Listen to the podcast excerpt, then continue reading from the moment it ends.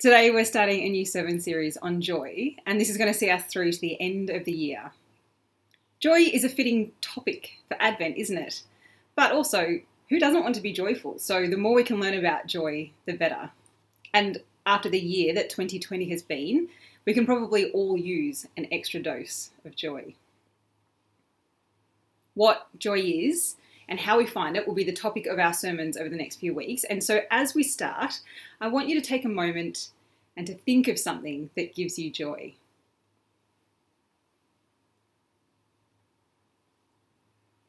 Are you smiling?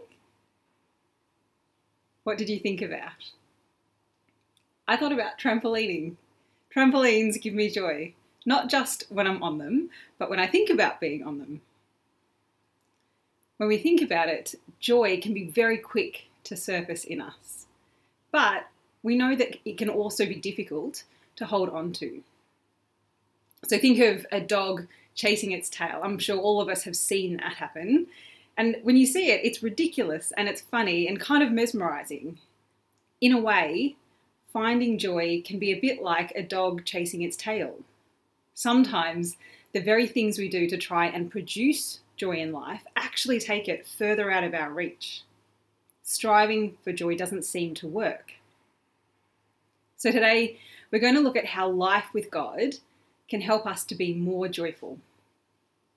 And in particular, we're going to think about joy as an ongoing characteristic, not just the momentary experiences of joy. When I speak about joy, I'm using the word to describe something like happiness and pleasure and contentment, but with a distinction. One author has written Joy is what we feel deep in our bones when we realize and feel connected to others and to what is genuinely good, beautiful, and meaningful, which is possible even in pain. The two helpful ideas in this definition are that joy is made different from happiness or contentment or pleasure by meaningful relationship to that person or that thing. And joy is distinct from happiness, contentment, and pleasure because we are able to experience and display joy in life even while we experience pain or sorrow. And when we stop and think about it, we can see plenty of examples of this around us. Parents display joy in birthing and raising their children, athletes display joy as they win their competition, artists display joy as they produce a masterpiece, but each of these achievements is coupled with hard labour and pain. And this fits with what the book of James says. It says we should consider it pure joy when we face trials of many kinds, because this testing of our faith produces perseverance and maturity in us trials don't exclude the possibility of joy, but actually seem to help promote it. And of course, when we look at the Bible, we also have the example of Jesus, who confirms that suffering uh, doesn't exclude the possibility of joy. Hebrews 12:2 says that Jesus, for the joy set before him, endured the cross. Now, on the one hand, it might be encouraging to know that we don't need to wait for suffering or pain to disappear before we can experience joy. But if you're not feeling strong, then the idea that we have to persevere with suffering doesn't necessarily inspire hope, does it? But don't despair.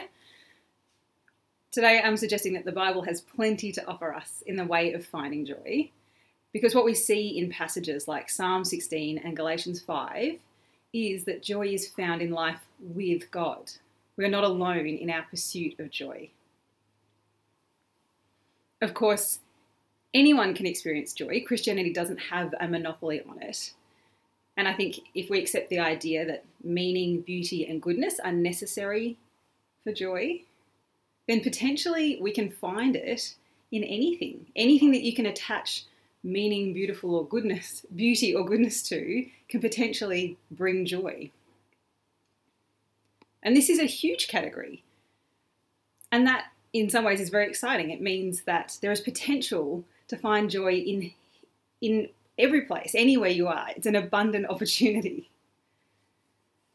So, uh, as an example, perhaps you thought that when I said trampoline makes me joyful, you were skeptical. Perhaps you thought I was confusing uh, happiness or pleasure with joy. But consider this I can very easily say that trampolining is good for me. Trampolining gives me joy because it helps me to express my physical self.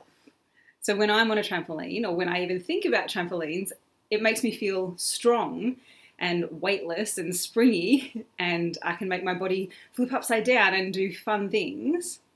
So trampolines allow me to enjoy the goodness of my physical self, which is a gift given by God.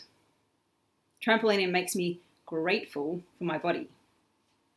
Also, trampolines allow me to do something that has no real merit other than enjoyment. Uh, in 2015, Archbishop Desmond Tutu and the Dalai Lama got together and they had a week of conversations about joy. Um, and a book was produced called The Book of Joy. And in that, uh, they list eight pillars of joy. Humour is one of these pillars. Now, I'm not sure if you've ever thought about this, but it is difficult to be miserable when you're bouncing on a trampoline. And my tendency is to overthink things, as this illustration proves, and I tend to lean towards the serious. So anything that helps to take me outside of myself, to take myself less seriously, is good for me. Trampolining helps me to take myself less seriously, and it's kind of humorous. Like, it is ridiculous when you think about what you're doing on a trampoline but it's a great, bouncy, joyful moment. And if you apply this logic to anything else in life, whether it's an object or a person or an event, then the potential to find joy in life is huge. What I want to propose, though, is that life with God sets us up to find joy, to find this meaning and beauty and goodness in unique ways. First, we find joy in life with God through our individual identity in Christ. When we accept Jesus as our Lord and Saviour and choose to follow Him, we take on Christ's identity, which means that His righteousness becomes our righteousness. And what we know from the Bible is that righteous people can freely approach God without fear of being judged or condemned.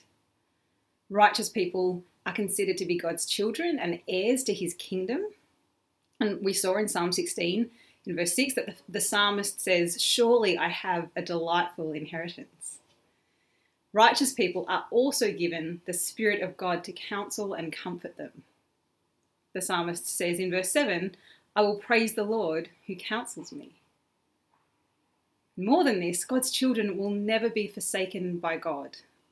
And so the psalmist can say, My heart is glad and my tongue rejoices. My body will also rest secure because you will not abandon me to the realm of the dead, nor will you let your faithful one see decay. You make known to me the path of life. You fill me with joy in your presence, with eternal pleasures at your right hand. Life with God is a unique source of joy because we do not have existential dread. We do not have to prove that we are worthy of love or wonder whether our future is secure.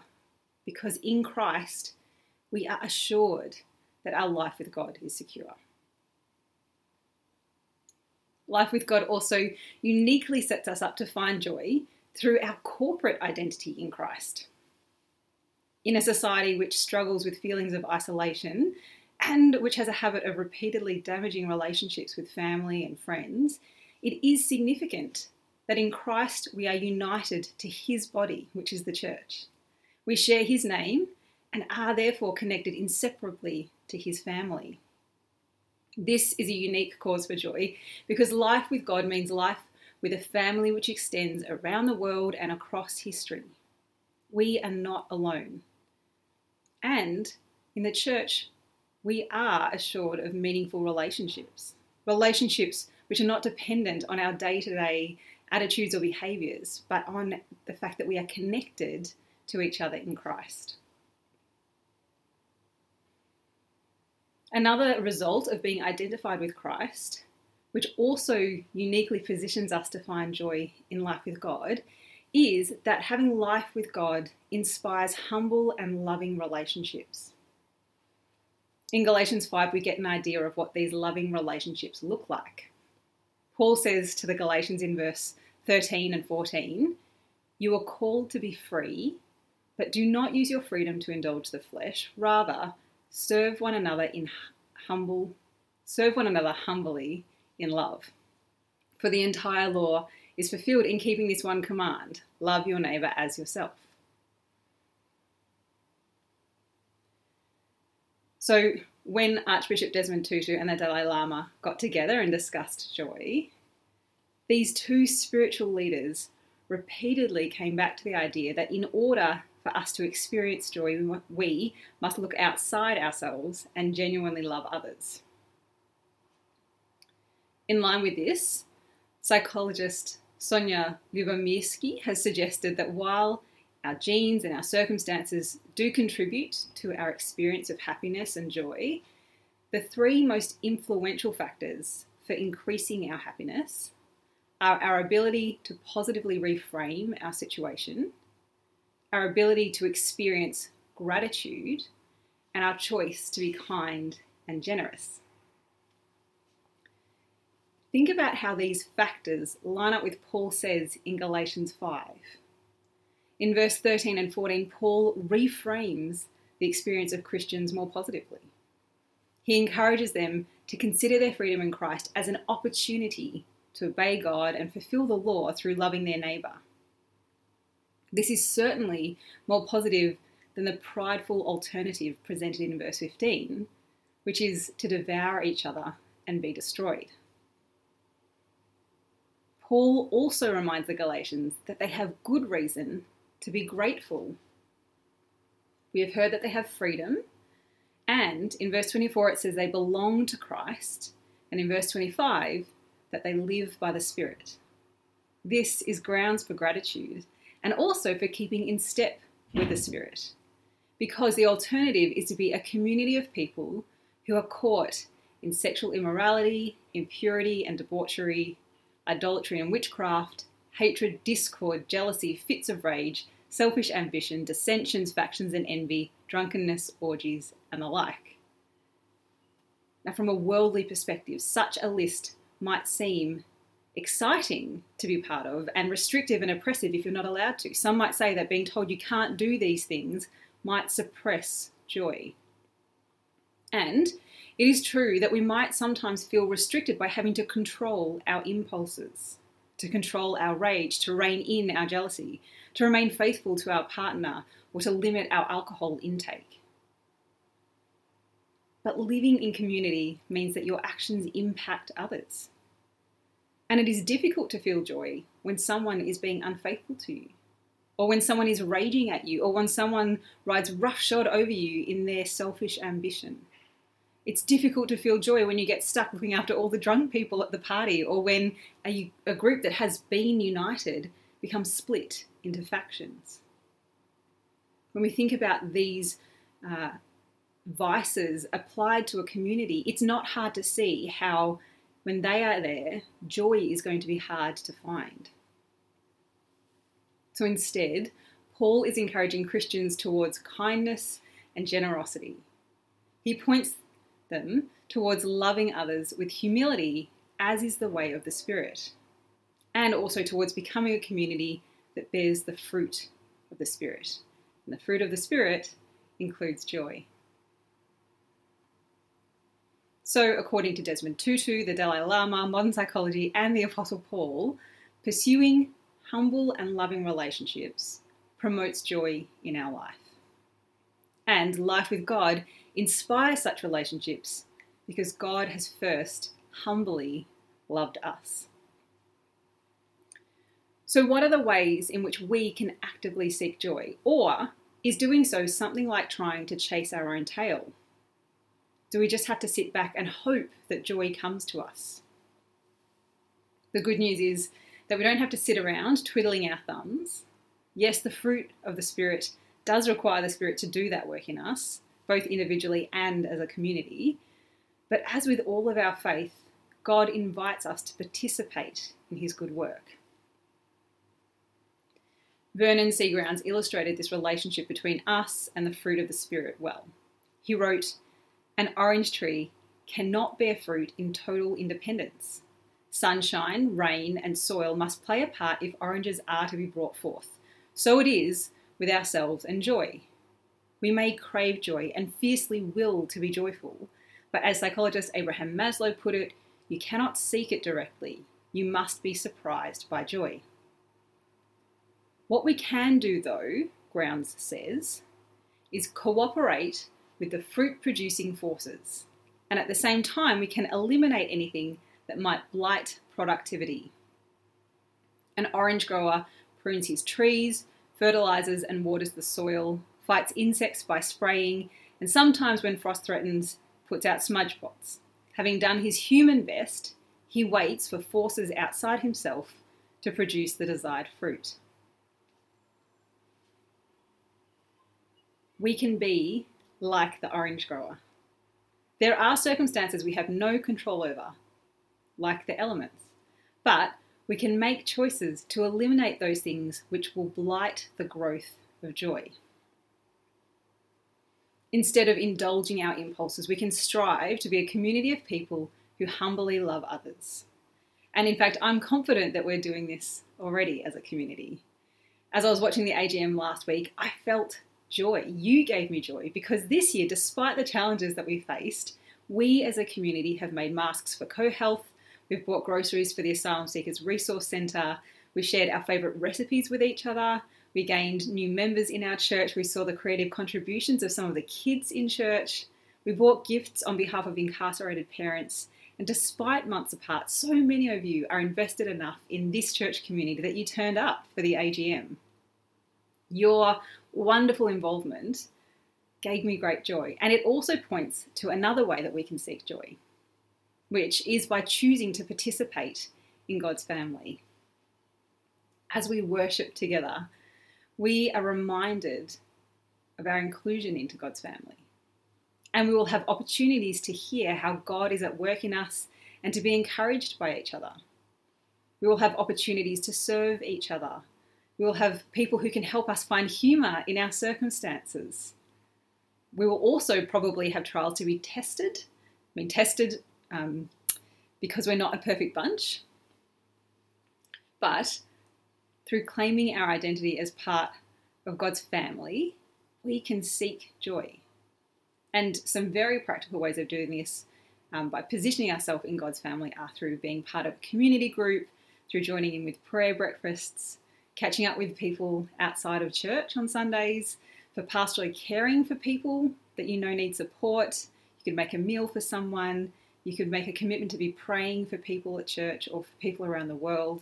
All of these are practical ways to position yourself to find joy which comes as a fruit of the Spirit. We can do these things together as a group and also individually. We can also seek joy by reframing our experiences according to God's promises and by remembering our identity as God's children. We have value because we are made and loved by God. We have life with God. This life is being renewed even now. And we have an inheritance with God and the hope of eternity in a renewed world. This is cause for joy, knowing who we are in Christ what we are waiting for. We can also seek joy by practicing gratitude because we know that we are loved we know that we have received grace. We know that the Holy Spirit is at work in us, producing good fruit in us. And we can look for joy even in the simple things. Start with remembering what gives you joy, whether it be trampolining or a pretty mug or a dog chasing its tail. Because life with God, who is creative and who calls his creation good, this life allows us to see meaning and beauty and goodness even in the smallest things and to find joy in them.